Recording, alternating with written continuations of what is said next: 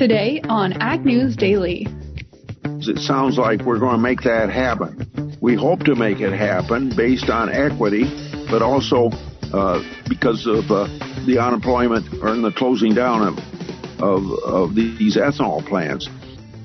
Good afternoon, ladies and gentlemen, another Ag News Daily podcast here on this Thursday afternoon. Delaney Howell, joined as always by my co-hosts Mike Pearson and Ashton Carr.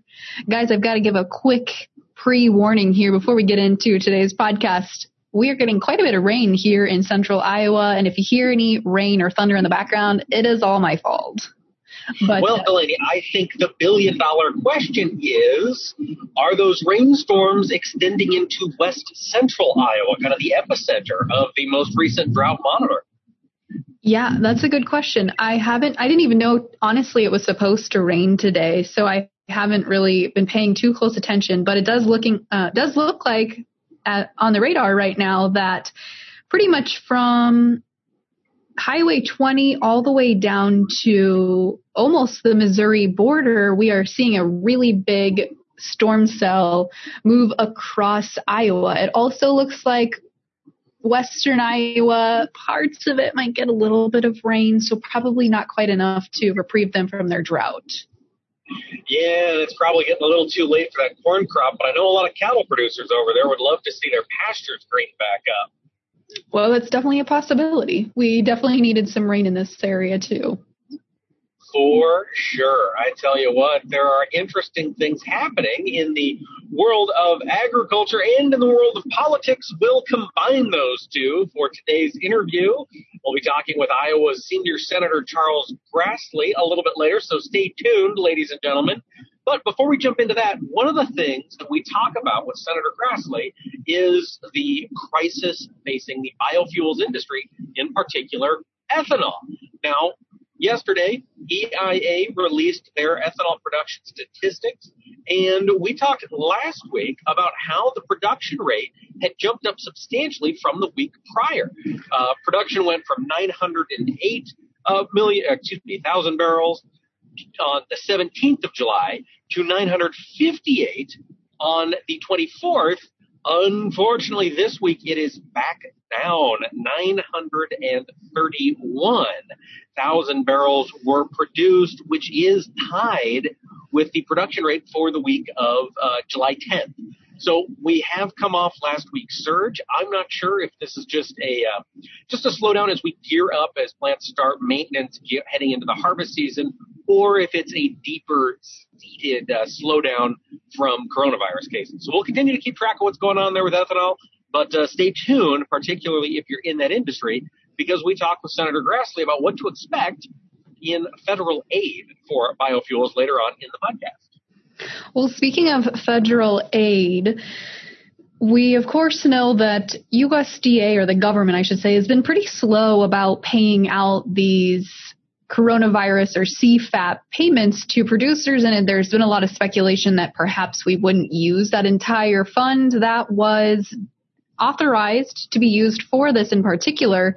And it appears that if this money does not get all used up this go around, that it will go to other funds or, or could go to some sort of relief payment in the future. You know, if we have another trade dispute, if we have any sort of um, coronavirus impact further, it does appear that Congress is pushing USDA really hard to make sure that they're able to cover COVID costs or trade implications or anything like that in the future.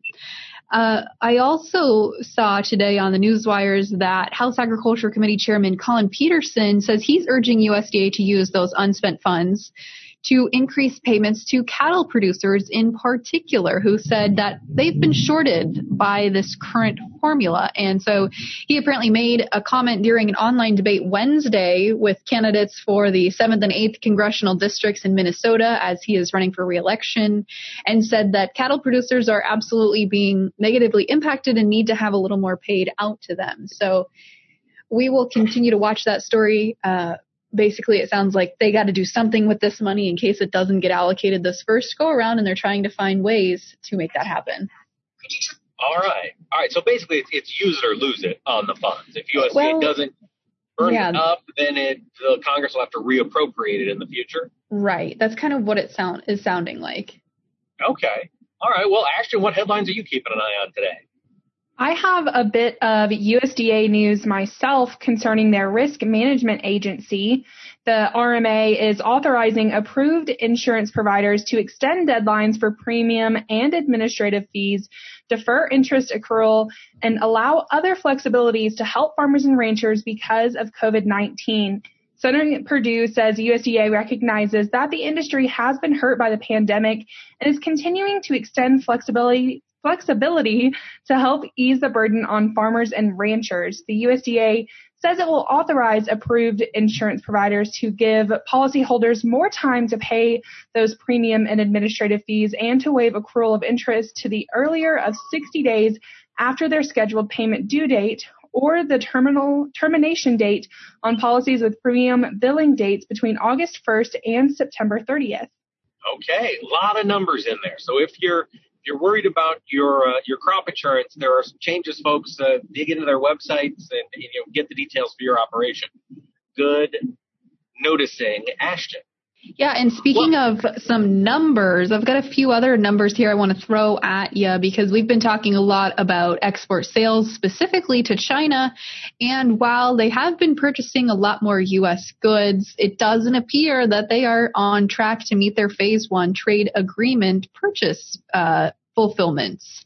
So far in let's see, the U.S. exported about $6.6 billion worth of farm goods to China in the first half of this year, which is the second lowest amount since 2009. What's more is they're supposed to have on the docket about $36.5 billion.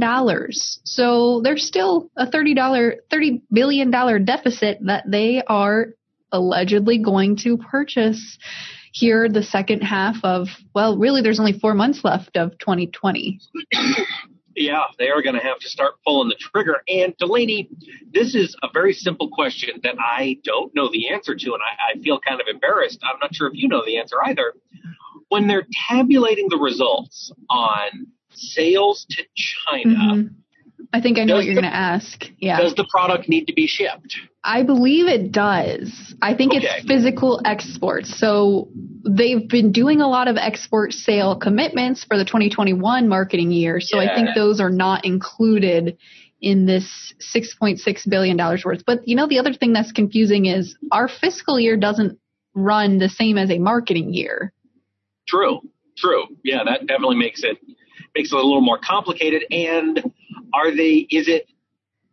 Yeah. No, I don't know. Good points. So I'm sure there's some, I'm sure because it's the government, they can't do things easily. They have to do some stupid math formula to figure out the average of this marketing year, lay it on top of the fiscal year. I'm just speculating on this, but I'm going to guess it's not Yeah. a simple process like we think it might be. No, I bet you're right. And I'm sure mid month after that video conference uh, happens about the trade deal, we'll probably get some updated information. So we'll just Mhm. stay tuned to see what comes out of there. For sure. Well, speaking of updated information, I've been keeping track of what's happening with the Dakota Access Pipeline. This is the pipeline that runs from the Bakken Shale Field in North Dakota all the way down to refineries. I think DAPL actually terminates in Illinois, and then some of the crude moves on farther south to refineries. Regardless, that was ordered to be stopped and drained by a federal court about a month ago. Yesterday, an appeals court reversed it. Um, they uh, reversed part of it, I should say. As of right now, the Dakota Access Pipeline does not have to shut off and it does not have to be emptied. However, they, the appeals court upheld that uh, the Army Corps of Engineers will have to reissue an environmental permit to justify the pipeline's placement under uh, the Oahe Lake in South Dakota. So this matters again to a lot of our listeners up there in the Northern Plains. The good news is we're not going to see railways crowded with crude oil anytime soon, but that risk is still there. If the uh, Corps of Engineers did issue that, uh, that environmental certificate improperly and they're not able to do it again, then the pipeline could be shut down. But this at least buys some time. Hopefully, the way the court system moves so slowly, particularly in COVID times, this will allow our friends up in the northern plains to get their crops out and uh, not have to be competing with railroad space with crude oil. So we'll keep an eye on it. But for right now, hopefully that won't be hammering basis as your crops are coming out of the field. Very good point. Well, I tell you what, that I also was kind of watching that story a little bit on the day too. So I am all out of news. Ashton, what about you? As am I. Mike, what about you? Are you ready to get into the markets? Not quite yet. I've got uh, one piece of information, a, a, news story coming out of Europe, France in particular. In agriculture, I know a lot of folks have been keeping track of the way the international regulatory bodies have been treating neonicotinoids. Uh, this is a pesticide that uh, some have alleged was partially responsible for colony collapse disorder in beehives. Well, we saw governments around the world react to this. They pulled neonics, uh, pulled their uh, their labels, basically banned them, and France was one of the places to do that. However, the French sugar beet producers right now are being so bombarded with insects. There's an expectation that France could lose up to 50% of its sugar beet crop. And so now French politicians are looking back at that ban on neonics and they are considering rolling it back. And uh, current discussions right now, they're going to lift that ban for three years. The sugar beet producers say sugar beets should never have been affected anyway because they don't flower, so they never attract bees over to, you know, get the neonic pesticide on them. So it shouldn't have ever been an issue. But um, it's interesting the way these pesticide discussions go on and morph around the world. So neonics back in the spotlight, and uh, looks like the French are going to start using them again on sugar beets. All right. Well, with that, Mike, uh, why don't you take us into the news? I mean, the you, market, sorry. You betcha. The news of prices. Well, let's see where things wrapped up for the day. We've got mixed trade today in the grains. Corn eked out a small gain. Beans were light, slightly lower. Wheat really took it on the chin. In September was up a quarter penny to finish at 311 and a quarter. December new crop up half a cent, finished at 323 and three quarters. Looking at soybean September contract down one and a half cents at 874 and three quarters. November new crop down three quarters of a cent, closed at 878 even. In wheat, Chicago uh, September contract down nine and a half cents on the day at 501 and a quarter. December down nine and a quarter to close the day at 508 and a quarter. Looking over at livestock, we've got the October live cattle contract down 47 and a half cents at 106.97.50. December down 70 cents, closed the day at 110.95.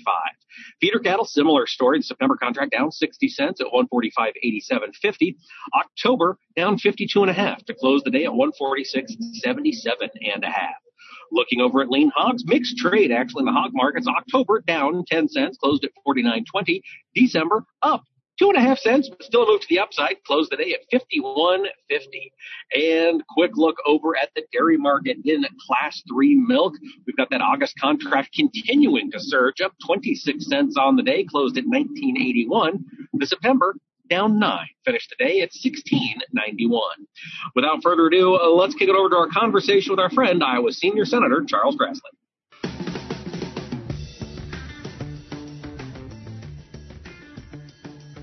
Well, we are really excited today on the Ag News Daily podcast. We are sitting down, virtually so to speak, with Senator Chuck Grassley, Iowa's senior senator. Senator, thanks for taking the time to chat with us today.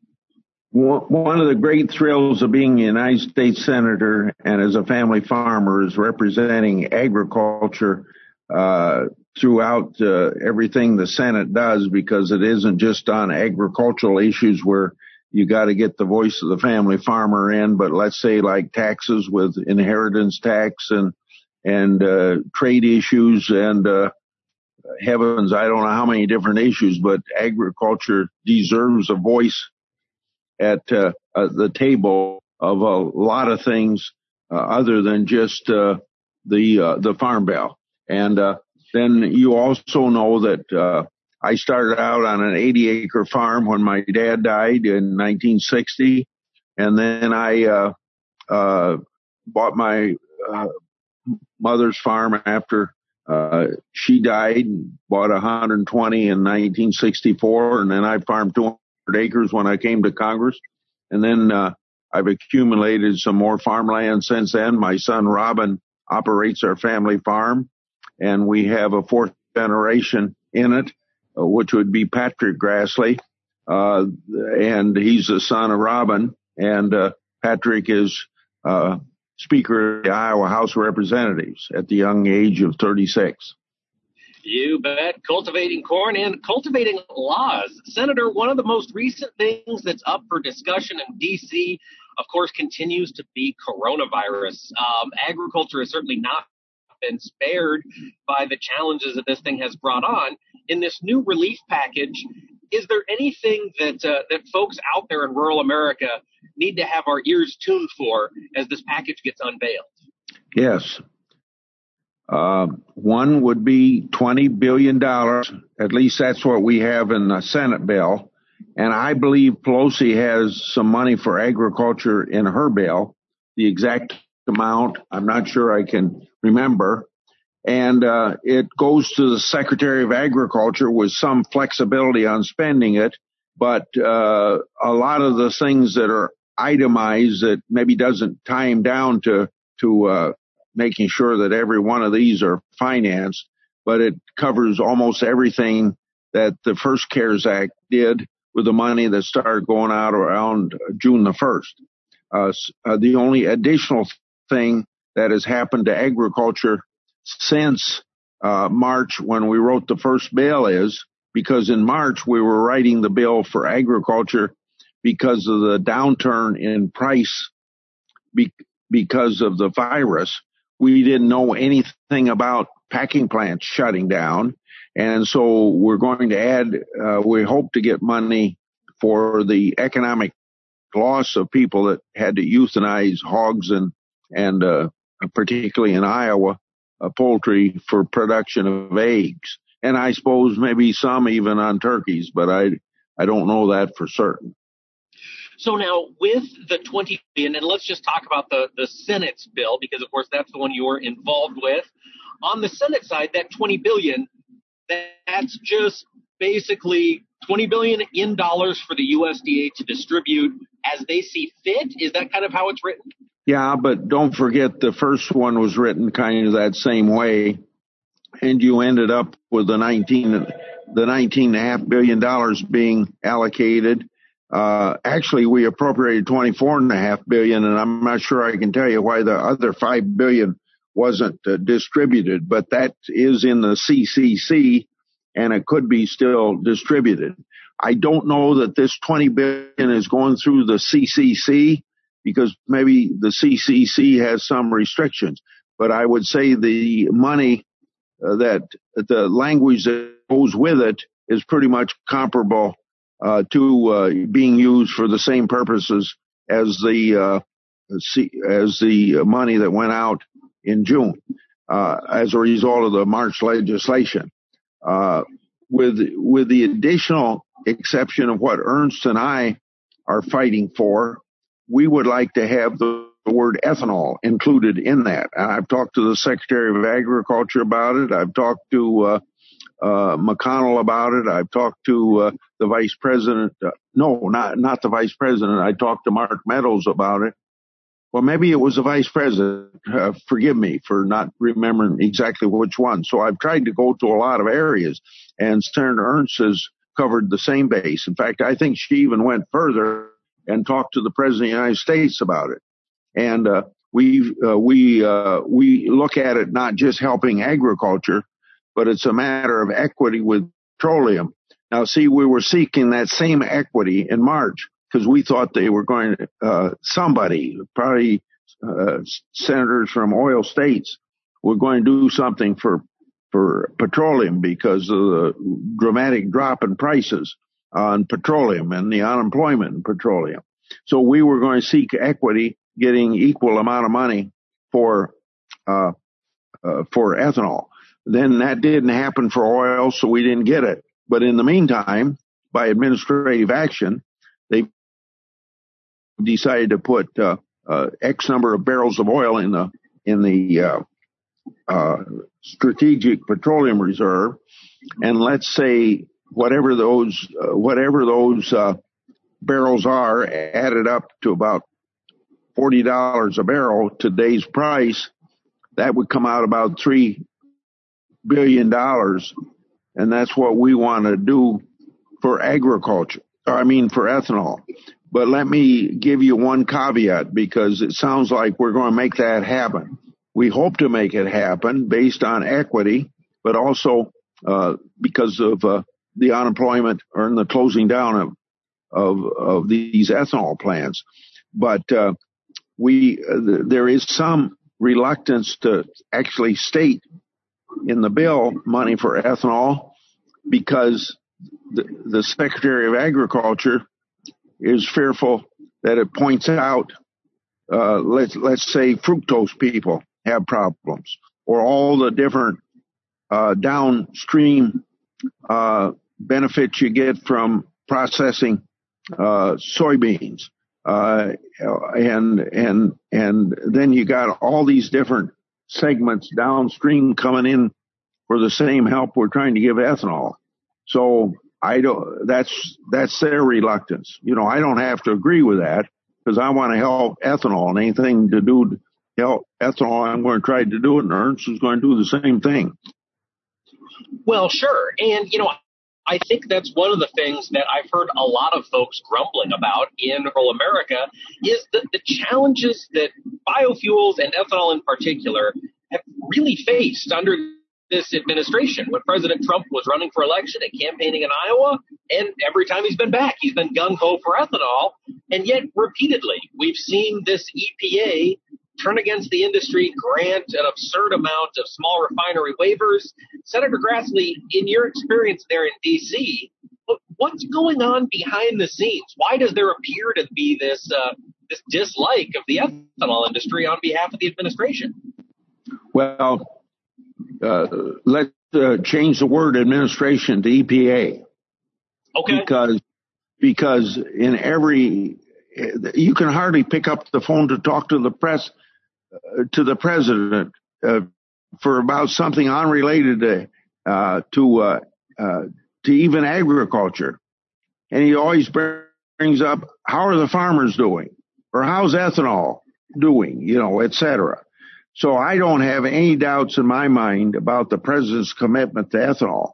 And maybe I shouldn't have anything, uh, uh, except for waivers, have anything to do with, with, uh, EPA. But EPA through their regulations and through their rhetoric and through their, uh, seem to be considering, uh, petroleum uh, issues on the same level as agri- as uh, ethanol issues.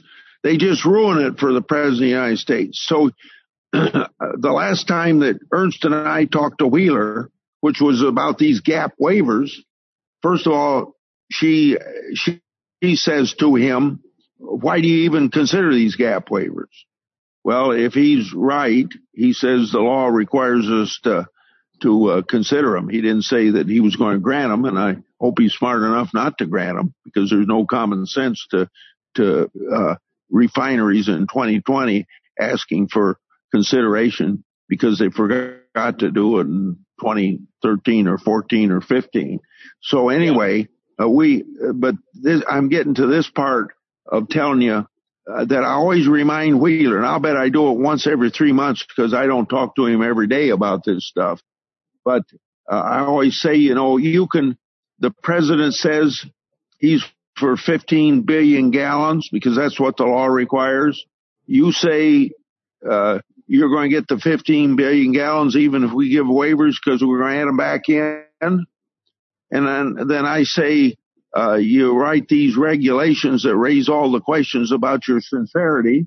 So let's, uh, let's just assume, I say to him, let's just assume you're very sincere, as I know the president's very sincere about 15 billion gallons. But I said, you know, the problem you have uh, to uh, to not do harm to the president is that we aren't going to know about the 15 billion gallons until March of 2021 because that's the end of the period that you calculate this stuff. So, uh, so, uh, the president's got these, uh, you're, you're giving the president these public relations problems in Washington because of the mixed signal. I mean, let me start over again. You got, uh, the problems, the president's got a problem with public relations because he says he's for ethanol and you do crazy things to detract from it. Uh, so you, you just gotta, you just gotta understand it, that they don't trust you. And, uh, and so you gotta be more cautious in what you're doing. If you're not going to send a signal that the president's not for ethanol. That's what, that's kind of a spiel I give him three or four times a year. Well, good, Senator. I mean, it, it sounds like that's a spiel he needs to be hearing. And I know that both you and, and Senator Ernst, as, long, as well as a, another couple of senators from the Corn Belt, were working to uh, to slow down an undersecretary's nomination in response, or I guess to encourage uh, Wheeler to let us know how he was going to handle these waivers before the election. Uh, what happened with that? Well, it it ended up it ended up with Ernst and I voting against it. Oh, you aren't talking. Which one are you talking about? Oh gosh, the the recent one. the uh, just uh, I want to say it was a few weeks back. There was oh, uh, oh yeah, kind of undersecretary. Yeah, er, yeah, er, uh, you're talking about Ernst holding up a nomination. Yes, yeah, she's doing yeah. that. Okay, that's still in progress, but, so we still don't have an answer from the EPA as to how they're going to handle these waivers. Uh, well, I'm going to defer to Ernst on that, but that's her uh, hard-nosed approach to making sure that we don't get uh, snickered by Wheeler again. All right. Well, we'll keep our ears to the ground then on that front. On another sort of a, a lighter front, Senator, of course, coronavirus is not just impacting agriculture, it's impacting D.C. Now you guys are, are back from recess, uh, or you'll be heading to recess here shortly. What's it like working in the Capitol in D.C. with all of these different restrictions going on? Has it made legislating more of a challenge? Well, face to face, or less face to face with staff because a lot of them are working remotely. And I think it's only been within the last couple weeks that we've had almost all of our staff show up at the office every day or at least four out of five days or something like that. We try to, we try to do social distancing even in the office. So that's, uh, although that's not working out so bad, because uh, I know my staff is devoted to their work and I haven't seen any reduction in their productivity or uh, they're they're uh, just staying on top of stuff.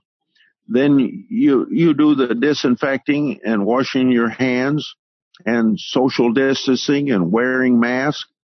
That's all inconvenient, but it's uh, it's not impossible.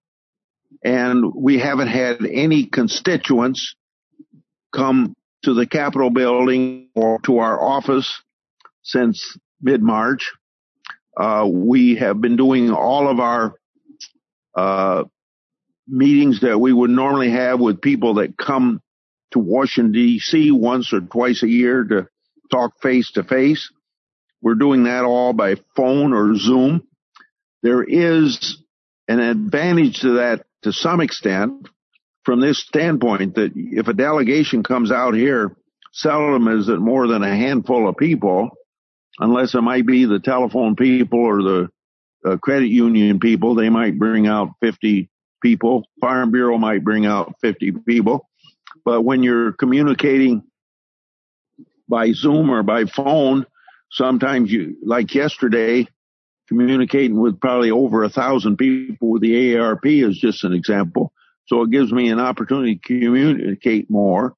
It's really affected my work in Iowa more than it's affected here because normally in my 99 county visits, which I'm doing for the uh, 40th year in a row to visit every one of the 99 counties with a Q&A with constituents in those counties, not me setting the uh, agenda or making a speech and running, but real interaction with my constituents. Uh, we we would normally have probably a third of those, maybe even a half of them, be open town meetings. You can't have open town meetings now with these restrictions on the number of people that can come to a meeting. So I've been only going where I've been invited. And uh, so it kind of curbs my face-to-face communication with constituents. But uh, people emailing, uh, uh sometimes uh, uh, 14, 1500 uh, a day we get in, sometimes only six or 700. We're probably 14 or 15,000 behind, but during April and May, we were 20 to 25,000 behind on a pretty regular basis. We did get caught up till about 10,000. Normally, a normal year without the pandemic, we'd probably have a carryover of two or 3,000. So, uh, I think we're pretty productive and, uh, making the process of representative government work. But I wish we didn't have this virus and I wish I could do things normally. And, uh, we just got to accept the abnormal and hope it's not, uh, a new normal. Absolutely. I think there's a lot of folks listening who would agree with you, Senator Grassley. We don't want to take up too much more of your time, but before we let you go, is there anything you'd like to say to the folks out there in farm country? Yes, uh, I've had I've had a lot of meetings with farmers on the 29 counties that I went to during the July 4th break. I've been to 40, 50 counties so far this year, 49 to go, and uh, and, and uh, we've had a lot of discussion about that, and uh, and I want to also encourage your listeners to uh, look at my effort to educate city people about farming, uh, starting in the spring and ending with harvest. I have uh, two hashtag soybean watch, hashtag corn watch, and you ought to go on Instagram and follow the development of the Grassley corn and beans. Fantastic, folks. Be sure to check that out. Senator Charles Grassley, thanks for taking the time to talk with us today. God bless you. Thank you.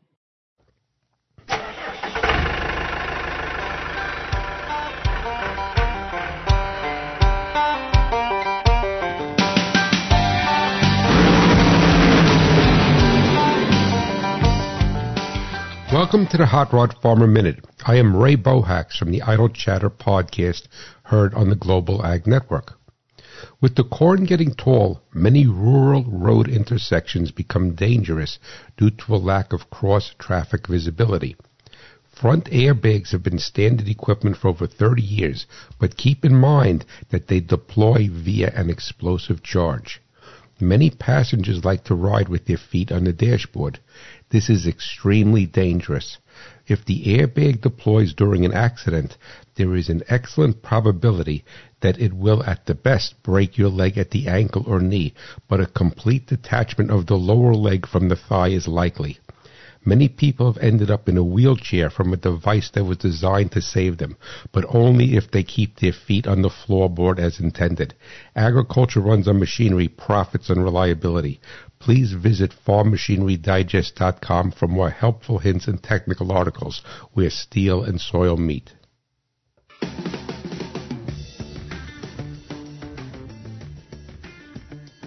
Well, it was certainly very informative to be able to sit in on that interview, and I learned a lot about what's up and coming in the Senate, and I'm excited to see what comes through.